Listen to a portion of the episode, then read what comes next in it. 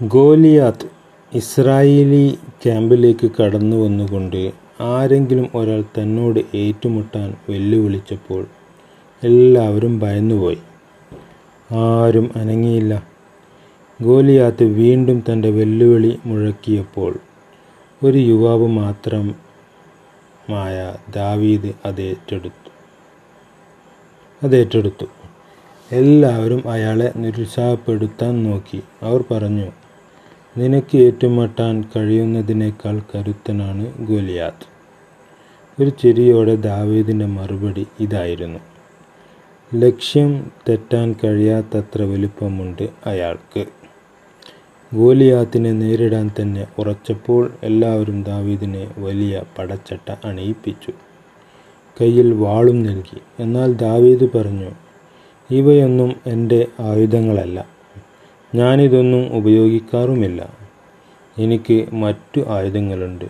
" ആയുധങ്ങളെല്ലാം വലിച്ചെറിഞ്ഞ് കയ്യിൽ വെറുമൊരു കവണയും കുറേ കല്ലുകളുമായി ദാവീദ് ശത്രുവിന് നേരെ നടന്നെടുത്തു.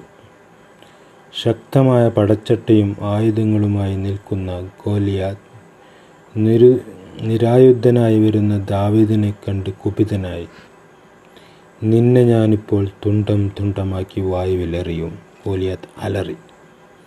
ദാവീദ് ശാന്തനായി പറഞ്ഞു, "നീ വാളും കുന്തവും പരിചയവുമാണ് എന്റെ അടുത്ത് മായാണ് എന്റെ അടുത്തേക്ക് വരുന്നത്. പക്ഷേ, ദൈവത്തിലും എന്നിലുമുള്ള വിശ്വാസം എന്ന ശക്തമായ ആയുധമാണ് നിന്റെ അടുത്തേക്ക് ഞാൻ വരുന്നത്.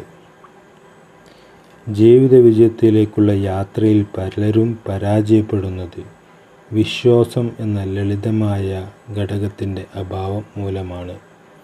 വിശ്വാസം എന്നാൽ തന്റെ പ്രവൃത്തികളിലും മറ്റുള്ളവരിലും സ്വന്തം ആരോഗ്യത്തിലും ഇതിനെല്ലാം ഉപരിയായി അവനവനിൽ തന്നെ വിശ്വാസം.